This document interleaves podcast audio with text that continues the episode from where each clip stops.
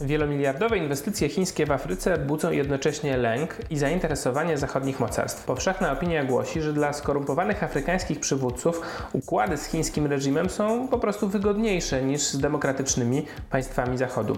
Ale ile prawdy jest tak naprawdę w tym stereotypie? O tym porozmawiamy w dzisiejszym odcinku Cyfrowego Pojutrza. Do rozmowy zaprosiłem dzisiaj Filipa Leśniewicza, mojego kolegę z zespołu gospodarki cyfrowej, analityka gospodarki cyfrowej. Filip recenzował niedawno książkę pod tytułem China, Africa and the Future of the Internet. Ta recenzja ukazała się w tygodniku gospodarczym 1 lipca, ale temat zaciekawił mnie na tyle, że zaprosiłem Filipa do, do dłuższej rozmowy w podcaście na temat roli chińskich inwestycji w Afryce. Cześć Filipie. Cześć Jacek, dzień dobry Państwu i dziękuję za zaproszenie. E, to słuchaj, na początku, co i dlaczego Chiny robią w Afryce? Ile, ile prawdy jest w tych, w tych stereotypach, które przedstawiłem na początku? E, no nie chciałbym może mówić o, jakby ogólnie o inwestycjach, bo wiadomo, że Chiny inwestują i w, i w wielkie projekty infrastrukturalne, w, we współpracę militarną, ale właśnie też w ICT, yy, o czym jest więcej w książce. Warto może powiedzieć, kto i dlaczego dokładnie yy, inwestuje w Afryce, jeżeli chodzi o, o kwestie cyfrowe. Galliardone, czyli, czyli autor książki, wyróżnia trzech aktorów, y, głównych aktorów, którzy biorą udział w, w, chińskich inicjatywach i są to z jednej strony duże publiczne firmy, czyli banki, które dostarczają, y, dostarczają finansowanie, ale też, też firmy technologiczne, wschodzące międzynarodowe korporacje software'owe i chińscy, chińska siła robocza, która szuka dla siebie lepszej przyszłości. I ciekawe jest to, jakby co wpływa na ich działalność, a są to trzy procesy. Z jednej strony jest to strategia Go Out, czyli wyjścia na zewnątrz, zainicjowana przez Chińską Partię Komunistyczną w 1999 roku, która mm, miała na celu wzmocnienie chińskich inwestycji za granicą w związku z wysokimi nadwyżkami kapitałowymi, e, ochroną rodziny, rodzimych surowców naturalnych czy wzmocnieniem konkurencyjności e, firm i narodowej siły. Z drugiej strony było to wzmocnienie chińskiego soft power, oraz dywersyfikacja chińskich interwencji w Afryce, jako że Chińczycy, tak jak właśnie wspomniałem, inwestowali w wielkie projekty infrastrukturalne, chcieli też e, pójść w bardziej, mm, można powiedzieć, może nie tyle miękkie, co, co bardziej nowoczesne dziedziny. Właśnie z jednej strony rynek ICT, ale także e, na przykład media mm, i, i, i mm, serwisy informacyjne. Tak, to, to tutaj rzeczywiście dużo wątków, bo z jednej strony tak mówimy tu o tym zaangażowaniu Chin, jak chodzi o wydobycie surowców, o czym też chyba wydaje mi się jest głośno um, i to rozumiem rzeczy jakoś tam poruszymy dalej w rozmowie, bo to są te kluczowe kwestie tak. dla produkcji e, różnych elektronicznych komponentów. Druga kwestia, no to jest faktycznie wychodzenie, e, szersze wychodzenie z tym eksportem chińskim, który no, trafia na cały świat, ale, e, ale jak rozumiem Chiny w, od ostatnich kilkunastu lat latach czynią starania, żeby więcej zarabiać na tym eksporcie, żeby to był eksport wyżej e, zaawansowanych towarów i usług. No i jest właśnie tak, jest, jest, jest, jest ten wątek infrastrukturalny, o czym mówisz i teraz e, tak się o tym zastanawiam, e, tutaj rozmawiamy w cyfrowym pojutrze, zajmujemy się obaj gospodarką cyfrową. Temat w zasadzie właśnie wydaje się być szerszy, ale ten, ten internet gra, jak rozumiem, kluczową rolę w tej, w tej ekspansji. Rozumiem, że to jest kwestia tego, że to są ostatnie lata, czyli czyli, ten rozwój intensywny internetu, bo mówimy o tych dwóch dekadach, kiedy, kiedy no internet takim stał się głównym motorem wzrostu i powstawania nowych firm. To w takim razie pytanie o tą specyfikę afrykańskiego rynku cyfrowego, bo, bo jak rozumiem teza książki e, jest taka w tytule samym China, Africa, Future of Internet, że tutaj gdzieś ta przyszłość internetu się, się czai. Na, na, na czym polega e, specyfika afrykańskiego rynku cyfrowego? cyfrowego, jeśli możemy mówić o jednym rynku cyfrowym w ogóle. Mhm. No właśnie, dobrze, że zaznaczyłeś e, to, czy możemy mówić w ogóle o jednolitym rynku cyfrowym, mm, bo jeżeli spojrzymy chociażby na taki wskaźnik jak e, procent populacji, e, która korzysta z internetu, no to widzimy, że Afryka jest bardzo silnie zróżnicowana. To znaczy możemy z jednej strony zobaczyć czat e, w środkowej Afryce, gdzie około 10% populacji używało internetu w 2019 roku. Mamy Ganę, e, może nie Ganę, ale Rwandę, Kenię i Etiopię, które analizował Galliardone gdzie około 20-30% populacji korzysta z internetu, ale mamy też północną Afrykę, może za wyjątkiem Libii, gdzie mm, w Tunezji, w Algierii czy, czy w Egipcie korzysta około 60-70% użytkowników. Widzimy więc, że że Afryka jest bardzo silnie zróżnicowana. Jest to młody kontynent, który bardzo dynamicznie rozwija się pod kątem demograficznym, co też będzie wpływało na pewno w najbliższych latach na, na to, jak i ile osób będzie korzystało z narzędzi cyfrowych czy, czy, z internetu. No ale właśnie warto chyba powiedzieć trochę więcej o tych czterech państwach, które analizuje Mm, w swojej książce Galliardone, mm, czyli dwóch państwach demokratycznych, to jest Kenii e, i Ganie i o dwóch państwach autorytarnych, to jest Etiopii i Rwandzie. Mm, no właśnie, no z jednej strony mamy Ganę, czyli jedyny kraj ze znaczącymi zasobami surowców naturalnych e, spośród wymienionych, do których Chiny starają się mieć uprzywilejowany dostęp. W Ganie, ale też w Kenii E, Chińczycy raczej niż promując swoje mm, rozwiązania, zaadaptowali się do wymagań postawionych przez rządy. To pokazuje to, że, że nie mamy do czynienia z czymś, co wspomniałeś już na początku, to znaczy, że, że Chiny jakby narzucają swój model. No, Chiny też są dosyć elastyczne i e, Galliardone stara się to Mm, uwypuklić kilkukrotnie, że, że właśnie Chińczycy podchodzą do rynku afrykańskiego przynajmniej y, w sposób elastyczny i eksperymentalny. To znaczy eksperymentują oni często mm, i wypróbowują swoje technologie mm, przed wejściem na rynki bardziej zaawansowane. Tu też warto chyba zaznaczyć, autor tej książki, chociaż o włoskich, rozumiem, korzeniach i włoskim nazwisku, mieszka i pracuje na co dzień w Afryce, tak? W RPA. Tak, tak, w, w, na Uniwersytecie w RPA, ale współpracuje też z Uniwersytetem w Oksfordzie. Tak, więc to też jest ta perspektywa rzeczywiście osoby w, w, w Chinach. Ja, to, co mówiłem na początku, to mówię, no to, to, mam poczucie, że to jest taki przekaz, który trafia najszerzej do, do opinii publicznej w krajach zachodnich.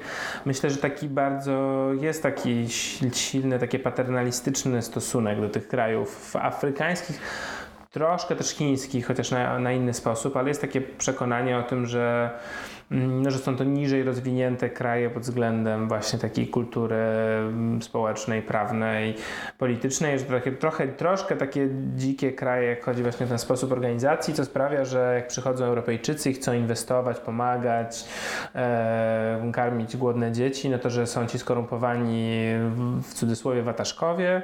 Mówię, to trochę tak staram się parafrazować, bo, bo właśnie mam poczucie, że te, te stereotypy często są mocno, mocno krzywdzące i nieprawdziwe. No i że jakby ponieważ Europejczycy stawiają właśnie wysokie wymagania, że ma być demokracja, że mają tam przestrzegać praw mniejszości i tak dalej, no to oni stwierdzają, że to jest dla nich nieopłacalne, bo oni wolą współpracować i w tym sensie to bardziej mam wrażenie, że to przekonanie nawet nie jest o tym, że Chiny narzucają jakąś tam swój model autorytarny siłą, tylko że Chiny wchodzą dobrze z ofertą, bo one akceptują, wspierają niedemokratyczne reżimy, im to się podoba, odpowiada, że, że jest przywódca, który twardą ręką, że dyktatorsko rządzi. No i pytanie, na ile, na ile to, to jest ten, ten, ten obraz, który. Bo ty mówiłeś o tym, że Chińczycy niekoniecznie narzucają swój, swoją, swój model i współpracują też z demokratycznymi rządami, ale na ile można rzeczywiście mówić w taki sposób y, o, o tej różnicy między krajami, współpracy z krajami Zachodu, a z krajami Chin, moim zdaniem? Mhm. No, autor jakby nie, w tej książce nie rozwodzi się za bardzo nad tymi kwestiami, które, o których poruszyłeś z perspektywy zachodniej. To znaczy, czy Mm, jakie normy i e, jakich norm wymagają firmy europejskie czy firmy zachodnie.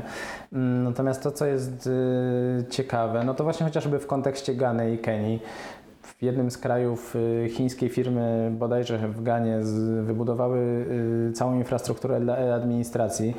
Yy, no ale potem właścicielem i zarządcą całego projektu stał się brytyjski Vodafone, więc yy, nie mamy tu do czynienia z, z jakąś taką kontynuacją i, i, zarządzaniem całym rynkiem, tylko z rywalizacją na relatywnie zliberalizowanym rynku, więc tu na pewno upada jakiś mit chyba, czy, czy przynajmniej jakaś taka prosta wizja tego, jak wygląda zaangażowanie Chin w, w, Afryce.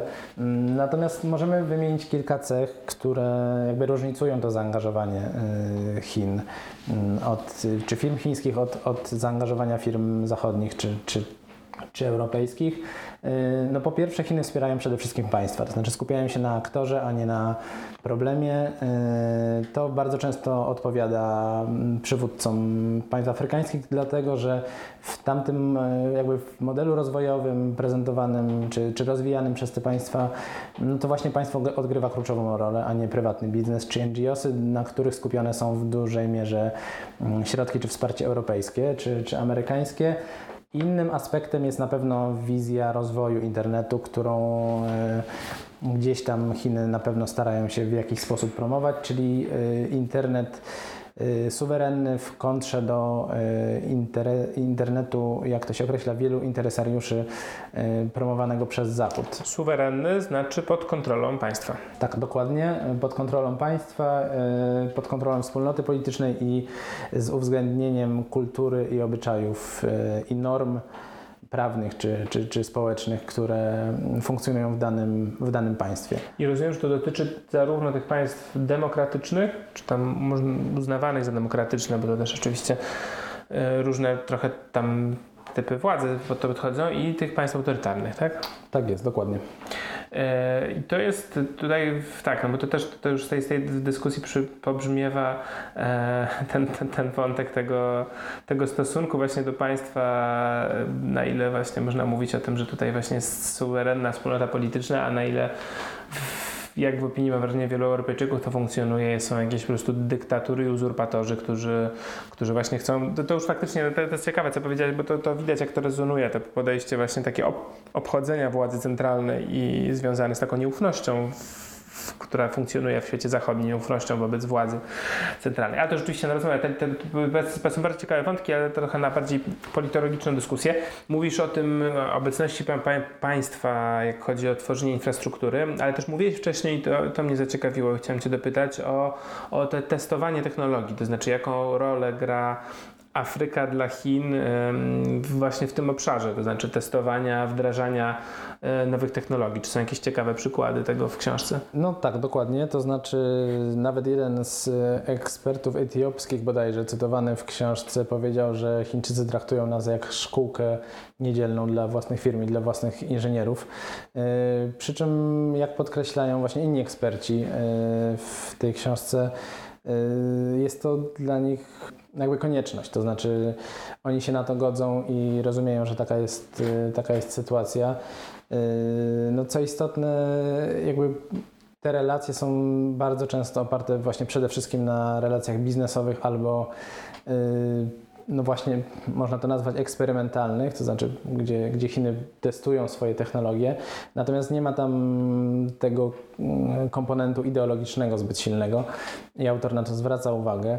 Przykładami rozwi rozwijania takich technologii może być e, chociażby satelita nigeryjski, to znaczy rozwijany we współpracy z Chinami, który został wysłany w przestrzeń kosmiczną bodajże w 2007 roku i on mm, po roku czy po dwóch e, no miał jakiś poważny defekt, musiał zostać e, po prostu z, ściągnięty i na jego miejsce został wysłany później drugi satelita już poprawiony bez, bez tych defektów, więc to pokazuje właśnie ten jakby element testowania i wypróbowywania na rynkach nowych technologii chińskich. I rozumiem, że to służy potem Chinom, żeby tworzyć doskonalsze technologie już na własny użytek, tak? I żeby tworzyć lepszych satelitów chińskich. Tak, dokładnie. To znaczy, żeby wchodzić na bardziej zaawansowane i bardziej konkurencyjne rynki z już sprawdzonymi produktami. Tak, to jest też ciekawe, bo faktycznie z punktu widzenia amerykańskich firm, e, tych największych globalnych gigantów, e, to, to one mają dostęp do dużej e, liczby potencjalnych potencjalnych użytkowników.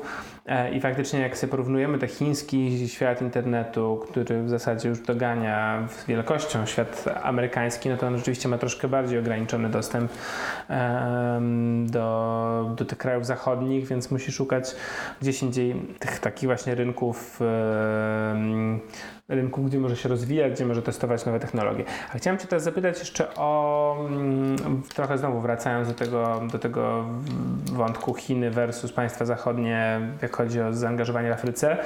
Mm, jaką tam rolę pełnią obecnie te dawne potęgi imperialne? Bo przecież mamy kraje, które bardzo niedawno się e, ogłosiły niepodległość, wyzwoliły spod e, z tej roli wcześniej kolonialnej.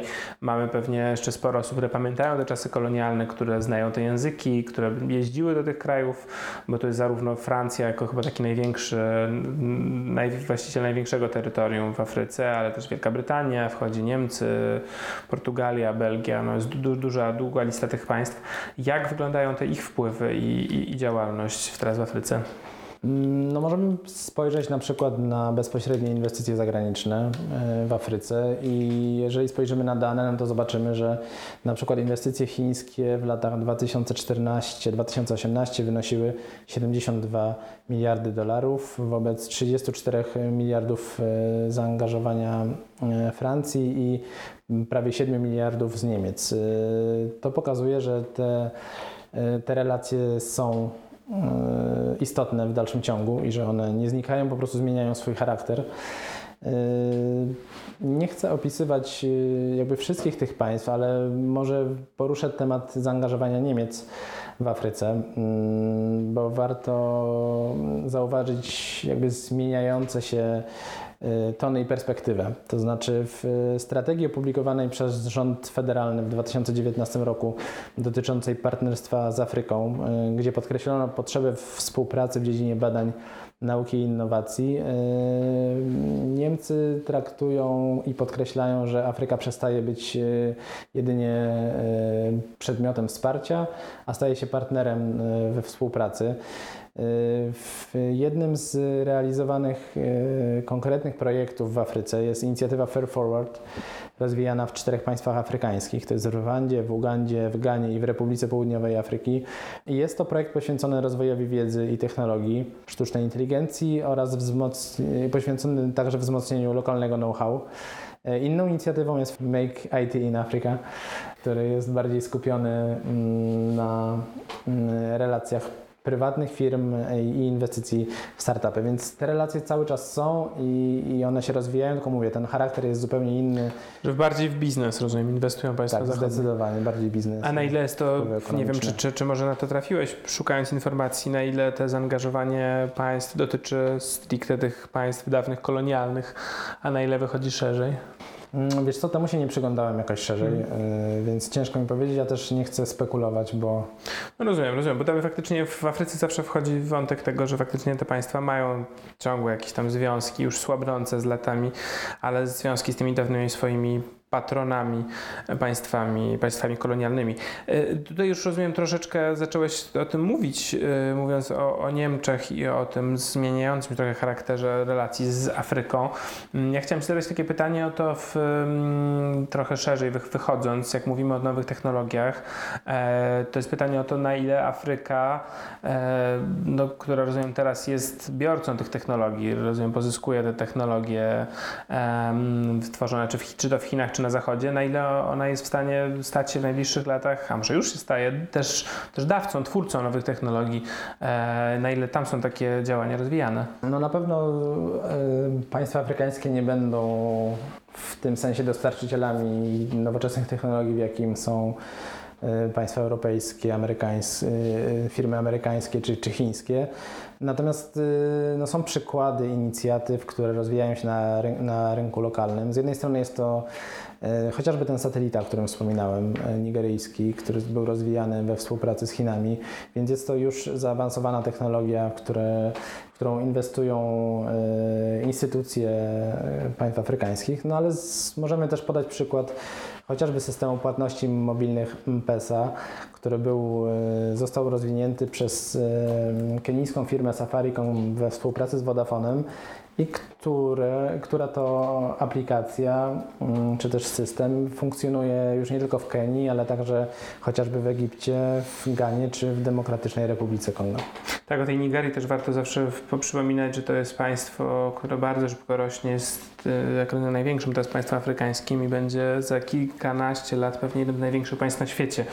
To też trochę umyka, y, ale już z tych predykcji demograficznych tam wypatrzysz do 400 milionów ma wzrosnąć ich populacja. Tak, Czyli tam faktycznie warto, warto obserwować tak samo jak teraz obserwujemy z ciekawością, co się dzieje w Indiach chociażby, gdzie też bardzo szybko przybywa internautów. i tych młodych osób. A czy jesteś w stanie na podstawie tej lektury, na podstawie tego, co czytałeś, jakoś, no bo znowu, właśnie zawsze w podcaście pojutrze staramy się myśleć o tym, co będzie w przyszłości, o tej dłuższej perspektywie, jak może przebiegać ta dalsza cyfryzacja tego kontynentu i dalszy rozwój technologii szerzej w tamtym regionie?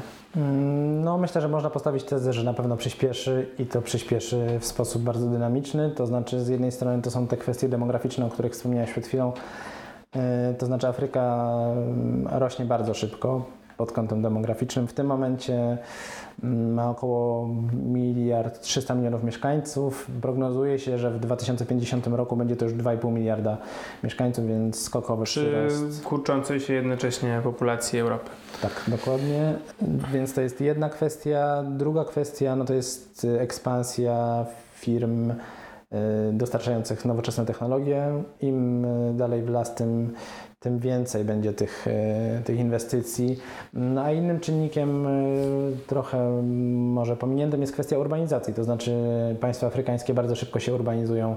E, to także sprzyja dostępowi do sieci i korzystaniu z, z, z technologii ICT. Tak, to też jest znowu taka jedna z, jedna z takich stereotypów, że cały czas w Afryce można zrobić zdjęcia takich pradawnych wiosek, szałasów, no ale jednocześnie obok są normalne miasta, w których ludzie korzystają z internetu, telefonów, komórek e, i żyją dosyć podobnie do nas. I, e, i że też jeśli się opiera obraz, e, obraz Afryki na jakichś tam reportażach podróżników, którzy gdzieś podróżują po dzikich terenach, to można wywnioskować, że to jest jakiś inny, zupełnie inna cywilizacja, ale w rzeczywistości mówimy tu o, o także o kontynencie funkcjonującym w XXI wieku przy tych wszystkich wynalazkach. To już na sam koniec w takim razie mówimy o tym obrazie Afryki, to może jeszcze o tej samej książce powiesz, czy warto ją czytać, komu byś ją polecił i z jakiego powodu? No, książka sama jest na pewno specyficzna, bo nie sądzę, żebyśmy mieli w Polsce zbyt wielu czytelników, czy masowej publiczności, może tak zainteresowanej e, chińskimi inwestycjami, czy też e, relacjami Chin e, i państw afrykańskich. Natomiast no, jest to książka na pewno ciekawa.